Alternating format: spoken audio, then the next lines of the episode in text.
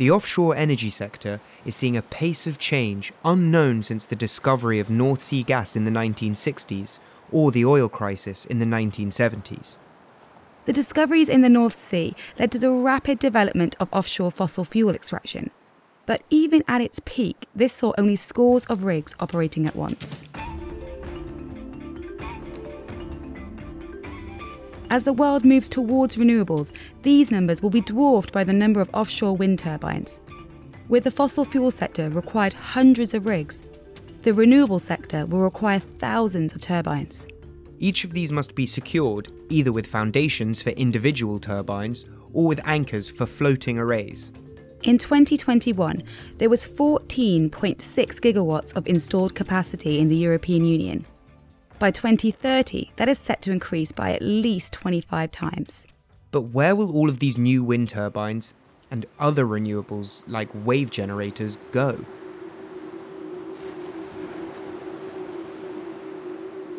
We have already picked a great deal of the low hanging fruit. Where turbines can be built with relative ease, they have been built, or soon will be. New developments will often be further offshore in deeper water in an area without consistent seabed conditions. Some of the earliest turbines were built on breakwaters, sort of close to ports and harbours and existing infrastructure. And all the early sites have really been on the sort of continental shelf. So starting in um, sort of you know 20 30 meters of waters and uh, today we're, we're now up to sort of 60 70 meters of water and we're now looking at much much deeper locations for floating wind. Over the next 10 years we will see a fundamental shift in how power is generated. Manufacturers are building wind turbines that push the limits of fabrication yards of docks and of lift vessels. Developers are scouring the planet for locations that can support installations of perhaps hundreds of multi megawatt turbines they need new ways of installing foundations efficiently. It's a single piece of equipment where it's fully assembled on deck, mounted in the horizontal, and um, we we lift the drill with the crane, we place it on the foundation or the seabed template, and it's ready to go. The, the minute that the minute that we um, touch down on the seabed, the, the drill's fully assembled, fully ready to operate, they must work around hard limits on the capacity of the surveying industry. And in today's environment, vessels that uh, do these types of surveys are being booked uh, well in a year in advance. So uh, that could have a significant impact on the, the timeline of, uh, of a developer's project uh, because the, these vessels are booked back to back to back. And they must sort through and analyze some of the most detailed data sets ever created.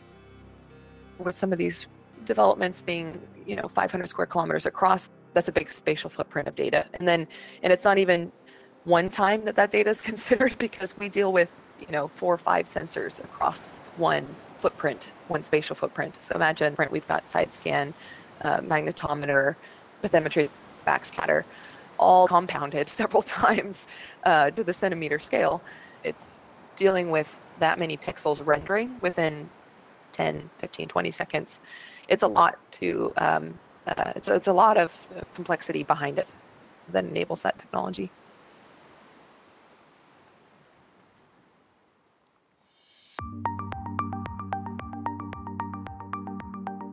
Hello, and welcome to Engineering Matters. I'm Johnny Dowling. And I'm Rian Owen. In this episode, we've partnered with Fugro, to look at how an exponential shift in wind turbine construction has pushed fundamental change in offshore surveying and construction techniques.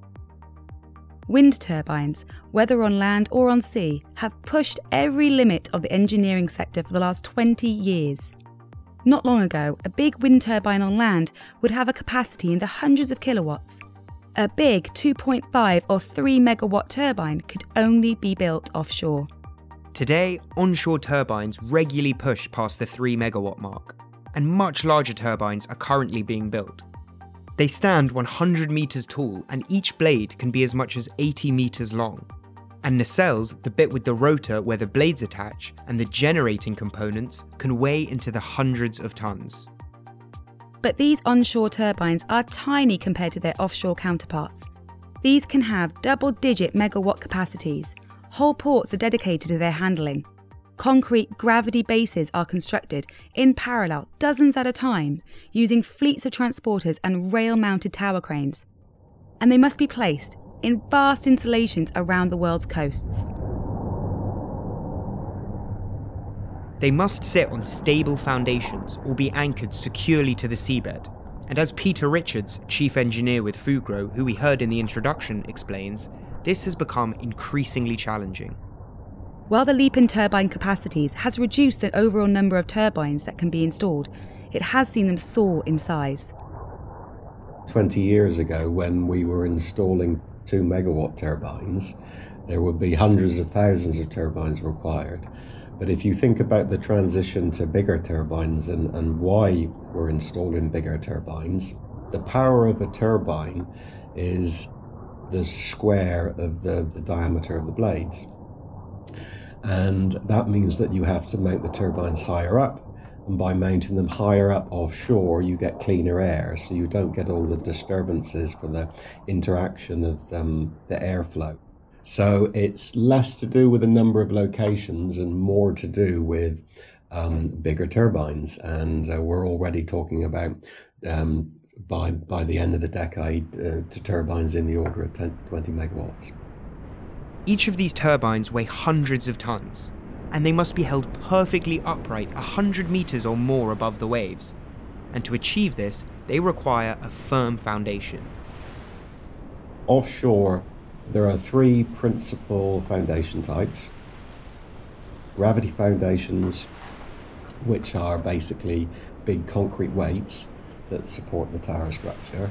And in the early days, those were used in places like the Baltic, so very shallow shelter locations where you need a certain amount of ground preparation, but there's no piling involved. And then the other two principal um, types of foundations are um, what's referred to as jacket foundations, which is what, what you sort of um, what you see in all the sort of oil and gas installations. So um, big lattice structures that are piled at the four corners, and the, probably the the most prolific and common type of foundation for for um, wind farms over the last 20 years has been monopiles. So in the early days, those these are tubes, single steel tubes driven into the seabed, um, 20 years ago, though, those were in the order of four meters diameter. Um, today, now, um, we're currently at 8, 9, 10 meters diameter. And by the end of the decade, the prediction is that um, these tubes will be sort of 12 meters and, and bigger in diameter. These monopiles can each weigh over 3,000 tons before the tower, nacelle, and blades are attached. That's not an easy cargo to transport or load to lift there were sort of two requirements. There, there were requirements for the foundations that were quite specific in terms of the size of these monopiles and um, the difficulty in terms of racking them horizontally and then lifting them into the vertical and placing them on the seabed. The visible part of the, the wind turbine, so the tower sections, the nacelle, and the blades. And the, the, those components are much lighter. So, what you tend to see is the, the heavy lift vessels, that are used predominantly for installing the foundations, whether they be jackets or monopiled, and in the order of thousands and thousands of tons. The turbine installation vessels, where the, where the lifts are more modest, um, you know, maybe a few hundred tons for um, tower sections and um, blades and nacelles. What has increased is the nacelle height above mean sea level. So the industry has had to build vessels with much bigger jib lengths on the crane so that they can lift these they can lift these these key components much higher now to erect the turbines. Sometimes, when you only have a hammer, every problem looks like a nail. And that has, until now, been true of the offshore installation industry. The easiest way to um, to install a pile is to hammer it, um, whether it be on land or, or offshore. And um, it, it stands true of small piles, jacket piles, which are typically um, jacket piles in the order of two and a half to three and a half meters diameter. And monopiles, as, as, as we've said of um, in the early days, were three or four meters. The easiest way and the quickest way to install a monopile in certain ground conditions is to hammer it into the seabed. And um, especially working offshore where you're working with tides and weather windows and you're trying to string together a program that doesn't doesn't relate into years. You're, you're, you're, trying to basically install all your, your foundations and your cable routes within 12 months, for example. The quickest way to do that is, is hammering foundations. So the, the first choice for, for, for developers are to make sure that the, the geology is, um, is, is, is suitable for hammering foundations. But not every problem is a nail. Sometimes a hammer just won't do the job. However, what we've noticed really is all of those easy locations, geologically speaking, have been used up over the years. And now, as we as we get into deeper water, what the, the, the problem is twofold. There are some locations that can't be hammered, for example, outcropping rock, but also that we're sort of at the limits now of um, what's capable from a hammer design point of view. So the size of these hammers um, and the energy required, and then the resulting noise and vibration that these hammers create uh, does produce issues in terms of uh, environmental issues, um, marine mammals, um, you know, those kinds of things. If a hammer won't cut it, perhaps a drill will? That has been another traditional tool in the offshore sector. In this approach, a drill is pushed down through the seabed from above. The material extracted from the hole is pumped out onto the vessel deck or onto a barge. Peter has been part of a team working to develop a new way of installing these huge foundations at pace with a minimal amount of risky work needed on deck. It draws on techniques used in the tunnelling industry. There, tunnel boring machines, or TBMs, use a revolving disc of sharp teeth to tear through rock and soil, carrying the spoil away on conveyors. The vertical boring machine or VBM, turns a TBM on its cutting head. It's called the VBM because most people can relate to what a tunnel boring machine is. A tunnel boring machine has a big rotor, uh, a big rotary disc on the front with all the cutters, and it has a means of jacking itself um, through the ground to increase the load on the cutters, and it's the load on the cutters that do all the cutting and then all the waste material is removed by conveyors. Now, we can do all of that offshore, but the problem is, um, as I mentioned earlier, the water depth and the fact that gravity is working against us. We can't use conveyors, and we've got to lift the material from the bottom of the hull, so it's it's sort of shaft sinking rather than tunneling. And the way we do that is basically the VBM is a hybrid of two basic types of machine the tunnel boring machine. So we have the big rotating disc um, to do all the cutting, but we're also using very large capacity dredge pumps that are typically used in the sort of um, near shore environment for, for dredging. The VBM is um, an amalgamation of those two machine types. So we're able to not only cut different strengths of soil and rock, um, but then we're able to um, remove that that volume of material very very quickly in a slurry form, so that the slurry then can be can be treated on surface to separate the seawater from the from the solids. The VBM can chew through rock that a hammer simply can't handle. You, you can hammer into weak rock, and so you can probably you can hammer into rock with a, um, a UCS of maybe sort of 20 30 MPa but above that really you you have to you have to drill the rock. That's uniaxial compression strength and megapascals in case you're wondering. And it can be deployed without the constant insertion of new drill sections. In fact we don't have to bring it back to depth. We can move on to the next location. So we can go around the clock face in terms of um, if there's maybe a jacket with three or four piles. And um, this is a much, much more productive way of working offshore because we don't have all the limitations of having to assemble the equipment offshore. And these operations are typically weather limited. So they've got there's a there's a limiting sea state or a limiting current or um, uh, wind limits in terms of the assembly. So that's the main the main deployment um, benefit of the VBM is the fact that it's a single piece of equipment. You plug, you play, you go on to the next location. So if you want to reduce um, installation time offshore, the most effective way of doing that is to operate multiple drills in parallel. So um, on a um, four-legged jacket, um, we can operate three, three or four drills in parallel, and that means that we're reducing them the cycle time, if you like, them the, the number of days per location. So this is this is a way of speeding up the installation time as well. Tools like VBM promise to bring a new, almost industrial approach to offshore wind turbine installation.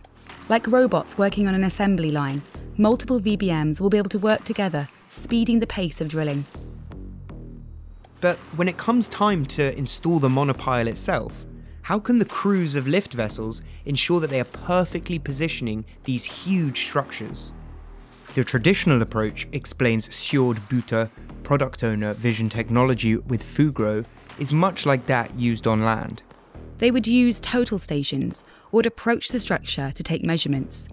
That allows for accurate positioning, but introduces delay and risk. Delaying in the, in the procedure, delaying in the operational time will make uh, for longer projects and therefore also more expensive projects. So that's where we thought that uh, a camera system to take remote measurements, so without physical intervention of, of a surveyor, would be a, a really good step forward. By using vision technology for positioning, monopile installation vessel crews can monitor and adjust the position of the foundations as they work. It's almost as simple as guiding a nail into the wall before you hammer in that nail too far, uh, you have some time to correct for the uh, yeah the actual orientation or position. The technology makes use of two cameras mounted on the ship to precisely measure the monopile's position and angle. In the case of uh, a monopile installation, there are two cameras that are on the vessel. So they are typically attached to the railing, for example, somewhere at a, at a safe distance approximately 12, 15 meters from the uh, the actual operation where the, the monopile is being hammered down, uh, and into a, a 90 degree angle because it's important that we get two perspectives of that pile so we can take the uh, the exact measurements of, uh, of that monopile. There are some typical uh, limits that, that are set by our clients, and I think the most critical ones for a monopile are the heading of the monopile. So even though it's it's a, a tubular well object, um, there is still a heading that is important, and that mostly has to do with the cables running in to that monopile. So it is important for the client that that tubular object is still oriented with the right north or the right position towards north. The other one is inclination. And inclination is important because, well, we're dealing with quite long foundation elements. So a monopile can be, I think, already up to 110, 120 meters if you're talking about the largest of, of monopiles. Uh, so, so a small deflection, a small inclination of the pile, um, for example, already 0.25 degrees, could mean 15 centimeters at the top of that monopile. And obviously, there's a huge structure being placed on top of that foundation. One Vision technology tool, launched five years ago, is designed around these requirements. Inclinocam really was developed with monopile installation in mind. So, so really, I would say it's it's a dedicated tool to the offshore wind industry and, making sure that we, we can accelerate installation schedules and, and help our clients to be more successful in, in the installation campaigns. If you go back in time, uh, so that's, that's about that four or five year time period, a survey would, would need to ask the hammer operator or the, the installation contractor to stop the piling and take a measurement. Now with Inclinocam, because we can actually see the monopile also during the piling operation itself. And we can continuously monitor that pile during the piling operation itself. The operation doesn't have to be stopped. Uh, no one needs to go near. Uh, there's no physical tools required. Uh, so, so, that that's really the the efficiency, the power that that Inclinocam introduced, comparing to to that that classic way of of monitoring and, and measuring the uh, the monopile inclination. Uh, is saving about 30 minutes to 45 minutes, depending on the type of operation that is run on the uh, on the vessel. So that's quite a significant uh, time saving, especially if you look at the size of some of these monopiles or and, and wind farms, where more than 150 may be installed in in a single campaign. So uh, saving about an hour, 45 minutes per monopile results in quite a significant schedule uh, saving. Monopiles are a relatively simple shape, a single tube of steel but vision technology can also be used for much more complex structures, like those three or four legged jackets. It uses the same cameras, it pretty much uses the same principle uh, with respect to calibration and, and, quality control, but then uses augmented reality. In, instead of observing the monopile and tracking, tracking the monopile, we, we drag in a, a virtual model into the video stream and we align that virtual model with the real world model and that way we get the input on position uh, and orientation. The virtual model is combined with the video stream, creating an augmented reality feed that can be used on ship. That model is, is only used by the surveyor. The output, however, can be shared with, well, the crane driver again, uh, could be shared with uh, the vessel uh, captain or the bridge, anyone that is in, in control of positioning the vessel uh, and, and, needs to have a, a good understanding of, of where that jacket currently is. And the same approach can be taken below the waves on an ROV or remotely operated vehicle. When floating arrays are installed, they're anchored into the seabed. These anchors need to be carefully positioned to ensure they're securely engaged with the seabed. With Quick Vision or, or, yeah. or the camera technology that we use for anchor installation, it, it definitely is, is time saving by not needing to install and remove these sensors, but also having an always live or continuous data stream coming in. So, so, we always are fully aware on the exact location of the anchor and the exact orientation of the, of the anchor. And, and we're doing this by pattern tracking technology. So almost compare it to, to observing a QR code through your phone camera. Uh, we have a, a special developed code, a pattern, that we observe through a camera on the ROV. And by observing that pattern, we get all the spatial information that we, we need to have for that uh, successful installation campaign. Those QR code style tags aren't just being added to anchors. One of the latest innovations in the technology uses them at the top of turbine towers to allow for the precise positioning of the turbine's working components. Quick Vision, which is that pattern tracking camera technology I was just talking about, we actually found a new application for that as well in the offshore wind space. So obviously, once the foundation has been placed and the offshore wind tower is put on, you at some point need to put on that generator as well. So that's the actual wind turbine, and, then the blades will follow. The positioning of that generator uh, or, or, RNA, uh, rotor nacelle assembly, uh, uh called uh, it's called um, needs accurate positioning. So we've recently completed or, or are currently completing a project with, uh, with a client of ours that is uh, using quite a novel way of installing these RNAs on the offshore wind foundation by making use of their very large uh, heavy lifting vessel. So they pre-assemble that generator with blades on, on their deck and they lift that whole assembly on top of the tower and obviously that needs positioning as well, because you need to get a visual on where this generator with blades of maybe up to 60 meters in, in length is going to be with respect to the tower, because yeah, you're dealing with very expensive uh, equipment. So, so our thoughts there were, were to support them with a, a camera that is mounted downward looking in that generator and using a, a similar QR code as we would use for the subsea installation of anchors, for example, in the tower foundation.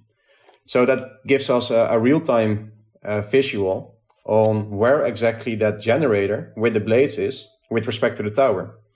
And that in its turn helps the crane driver and, and the whole team of, of our client to be sure that they are actually positioning the whole assembly with the uh, required accuracy and, and reducing the risk of that operation quite significantly. So it's, it's, it's giving them that real-time data to base their decisions on and accelerate that schedule of installation, uh, while at the same time de-risking it.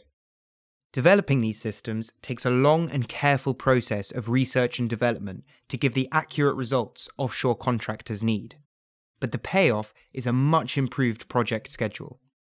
Crane operators, ship captains, and deck crews can now monitor foundation positions as they work without stopping for a surveyor to take measurements.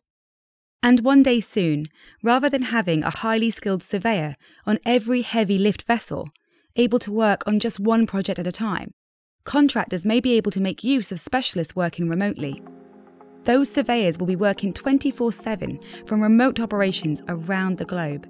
So, so the moment you can connect these cameras to, to your surveying computer, uh, you could be virtually anywhere on the vessel. It can be the bridge, it can be a dedicated surveying container.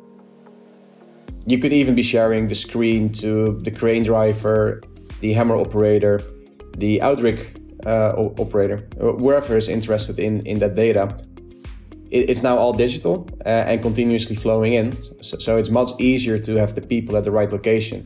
So, so we deliver this, this expertise or this technology on board of these, these vessels to assist that client in, in the installation work. So, so we are looking into making that surveying activity with Inclinocam as something that we can do remotely. And we've already run uh, successful trials where a remote surveyor from one of the ROCs, the remote operation centers, is actually logging in from that location, that remote location, onto the survey machine the computer on, on the vessel and take control of the operation. So, so we're definitely now at the phase where I think hybrid scenarios are pos- possible, where there will be physical surveyors with reduced in number on the vessel, and we have a, a remote surveyor supporting or actively controlling the uh, the, the Inclinocam software and, and helping the client to get insight in, in that operation. Tools like this require masses of data in order to achieve the positioning wind farm developers demand. But this is just one monopile. How do you bring the same centimetre precise operation to an entire proposed wind farm development? How do you analyse the seabed to ensure the correct foundation or anchor is used for each turbine? And how do you present the terabytes of data needed for these calculations in a way that can be used by anyone involved in the operation from anywhere in the world? That's the problem Jason Smith and Kat Rovang have been working on. Jason is a global director, geodata analysis and geoconsulting at Fugro. As he explains, the variable seabed conditions seen on large wind farms can be planned for, but that does not mean contractors will face no surprises. Best made plans can change, uh, and that really uh, that really depends on what they find uh, out in the field. So, in some cases, they will come across a shipwreck that, that was not documented, uh, where they want to put a wind turbine. Well, obviously, you can't do that; that's protected. So what do you do? Well, then you know the the, the people are looking at the data, talks to the surveyor, and say, okay, well we need to we need to make some modifications in the field. We we need to uh, think on our feet, and we need to move. Um, we need to collect some data elsewhere, and see if we can clear that location.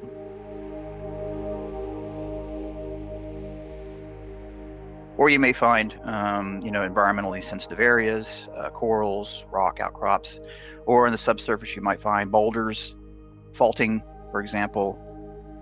A lot of these things you just don't know until you get in the field uh, because the, the field data that the collection that we that we that we collect for these sites are sub-meter, and, and there's no other existing information, uh, particularly in the subsurface uh, in, in the shallow waters that will provide that information. Anywhere the the asset is going to touch the ground, um, whether it, it's um, a fixed wind farm structure or a floating structure where you're talking about anchors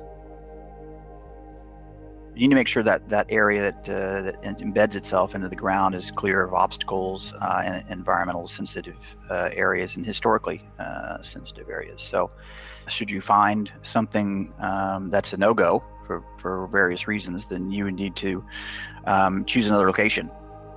And that obviously has a pretty significant impact on the design of a of a field and the length of cable and inter array cables and etc. So there's a, there is a bit of a domino effect there. Um, but the the more data you collect in the field, the more options you have uh, on shore. That data can be collected in the field from a range of specialist sensors. Other information can be collected from space or using aerial surveyor techniques. And there is a vast but hard to make sense of archive of data that companies and governments have collected. what we find is um, historically there's a there's a wealth of information that uh, that companies have uh, that they've collected over the years, but it's in different places. Uh, it's not in a, in a, a digital format. It's not retrievable. It's not uh, accessible. It's not integrated and they sometimes uh, you know over the years people change jobs and retire etc and um, that that knowledge is is lost. So and, and, when you you know digitalize your your historical information it's always there available to you and it's discoverable. So if you have existing information in a, in a site you would always want to go and look at uh, that information first and see what you have it's uh, it's still uh, relevant, still useful. Depending on the age of it, you use it as a starting point, but you still may need to go out and collect some additional uh, additional modern um, data. But it's always a great place to start. Fugro has developed platforms that allow contractors to make sense of this data. The product is known as VirGeo. It's a secure, web based application that brings together all of the data the sector needs in an easy to use way we're collecting a million a million times more geodata uh, compared to, to 25 years ago. So it's a massive amount of, uh, of information that we have to digest um, as project stakeholders. One of these VirGeo sites contains both historical and, and near real-time data from the field, often exceed 30 terabytes. And you, and you can you can appreciate the challenge of trying to make informed decisions quickly because we're presenting the information to um, the, the, project stakeholders, they can look at sub-bottom conditions, they can look at seafloor conditions, they can look at water depth conditions lot across their array, and get it and get a good uh, feel for what the, the soil profile is going to be uh, at each um, at each anchor or at each uh, turbine location you may have a complete uh, fine grained clay profile to, to 30 meters, uh, and then uh, to the to the north, a, a, kilometer or two, at another turbine, you may have sand, and, and that has a big impact to uh, the design of the uh, of the turbine or or the anchor. So um, understanding these um, these ground conditions from the geodata that we're collecting in near real time is, is very important because it allows them to, um, to quickly understand what the impact is going to be to their foundations. Not so long ago, when geospecialists were working on offshore projects, they would need to go out with the vessel, take their measurements, and store these on a hard drive. No one not on the vessel would be able to access that data until those hard drives were taken back to land and their contents uploaded. And the reverse was equally true. With slow internet connection, those working on vessels would spend a lot of time looking at slowly filling download progress bars when they want to be looking at data. If you try to throw that level of data at the system and then you've got a user um, trying to access it from a vessel where they have low connectivity or or in or in an office somewhere or maybe at home, they don't want to sit there for three minutes waiting on the data to render. Kat is a senior geoscientist and GIS analyst at Fugro. She's been working on ways to disseminate and present this data. With offices and customers around the world, the company has needed to create a robust cloud based solution working with some of the biggest names in cloud software and GIS applications. The VirGeo platform uses Amazon Web Services to make data available around the world. It is built on top of Esri, a powerful mapping and geospatial service that is used routinely in the GIS sector. I would say, even from their perspective, they're leaders in the technology, but us being the domain experts, we still need help from them. And then they learn so much from us on because they've never dealt with centimeters data or the, the level of um, precision that we get with our data and what we do with it um, at different stages of of kind of the pipeline of data is very it's very unique very unique to, yeah. to Fugro in the industry. In one development you know we might we have this initial survey plan and we do a first pass that's i would say more of recon level and then we come back and do more detailed survey. But you could end up with generations and generations of survey uh, over the span of a, a few years. Traditionally data like this is presented one report at a time when you're dealing with multiple sensing technologies, generating data over repeated visits to the same site, or even live along with historical data over sites that may measure hundreds of square miles, that's a lot of PDFs. So then all of a sudden you're you're dealing with generations of survey and it's how do you you really can't orient that just from the time domain or you know we collected this survey in the fall and uh, of this year and it's all of that gets baked into the reporting and so if you were to navigate that from a report level you're just seeing one piece of the puzzle you're not seeing uh, the data in the context of which it was collected and the data in the context of the now the system Kat has helped to develop cuts through that process and allows stakeholders to put it in context. It definitely allows us to be a lot more agile with our data and, and get to it faster. I think people a lot uh, a lot of people underestimate how much time goes into just finding a piece of data. So if you're able to just go to one website and know I need to find uh, the geotechnical information associated with this part of the development that was collected, or was this type of uh, location that was collected, you know, a year and a half ago or two years ago. It came from geos and engineers dealing with massive amounts of data. And so it's how can we bring this together in a space that we can all collaborate easier? So when you uh, enable the platform with the cloud, there's a level of scalability that can be enabled. That allows for more efficient collaboration. It also removes points of weakness from the system. Offices no longer need to rely on servers on their own premises, on prem servers in the jargon, but can access the same data from anywhere in the world. It's amazing to see um, people from all over the world being able to access such a huge pile of data. you want to minimize the amount of time that that that data or that um, that or that stream of data is, is kept in a local sense or processed in a local sense, and then immediately funnel it up to the cloud so that more people can access it and more people it can be you know sent to different parts of the world the data used by the service is collected by experts in the field analysed and cleaned before being ingested by VirGeo. That allows for quality control and validation. It can be accessed through the WebMap interface, but it can also be used to generate the reports needed by planners and regulators. They can then use the web interface to complete their work as we prepare all of the information in a hard copy deliverable sense, the platform then also has the visual component of everything and the spatial component from the maps. And then we've opened access up to the system to to BOEM. BOEM is the, the Bureau of Ocean Energy Management. As we prepare all this information for our clients, they ultimately have to communicate that to the government and with several inter-government agencies that specialize in other domains within the reg- regulatory space.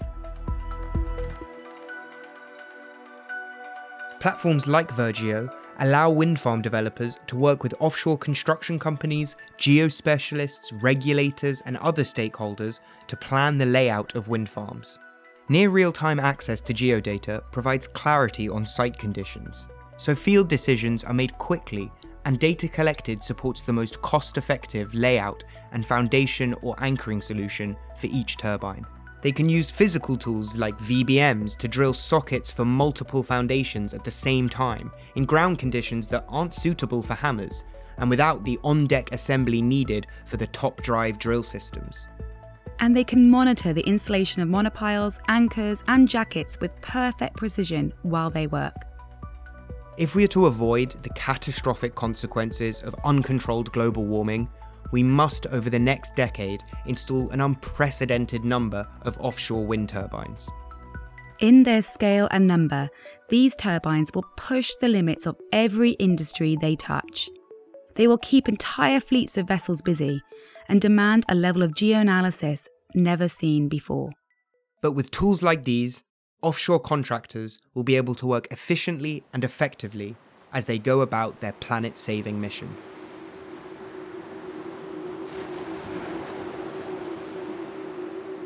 Engineering Matters is a production of Reby Media. This episode was written and produced by Will North and hosted by me, Johnny Dowling, and by Rian Owen. Editing and series supervision by John Young.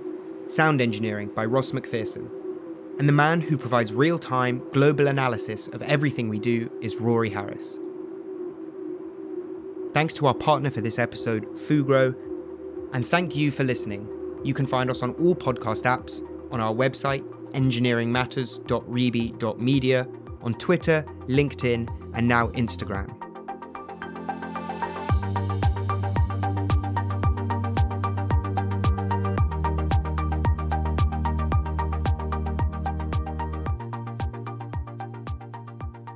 The Engineering Matters and Reby Media team have been working on a new podcast series in partnership with HS2.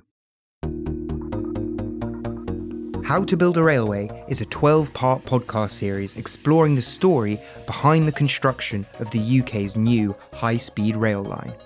It's now available on all podcast apps. To learn more about HS2, go to hs2.org.uk.